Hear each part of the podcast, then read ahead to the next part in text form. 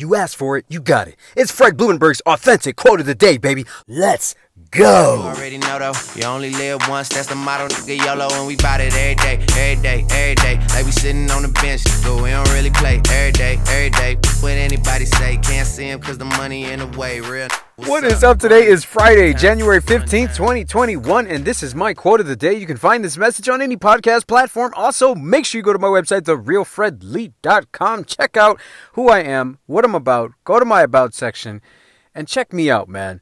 Therealfredlee.com. I want you to know my backstory. Uh, today's quote is short and it's sweet. Quote, losers quit, winners commit, end quote. One of the things that I really had to learn how to do was commit commit, meaning I'm all in with this 100%, all in. No matter what happens, I am going to see this all the way through to the finish line. That's it. And I didn't realize I had a problem until I started my entrepreneur journey in 2015. I, and, and really, what made this all easy was commitment. Just commit and stay committed all the way through to the end. Not 50 50. Ah, if it starts to go my way and I feel like results are going my way, I'm going to continue through. No, not that. Not, um, you know, 0% commitment. I'll believe it when I see it. No, you have to be all in. And I don't mean 99.9% commitment.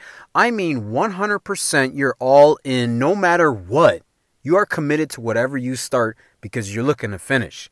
The more I started committing to things and looking to finish, the more I was able to become reliable on myself to come through.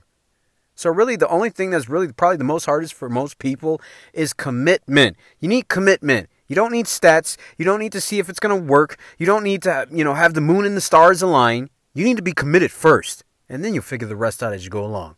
It's your boy Fred Blumenberg. I love you. Be blessed. I will see you on the other side. but we don't really play every day, every day. What anybody say, can't see him cause the money in the way, real. What's up?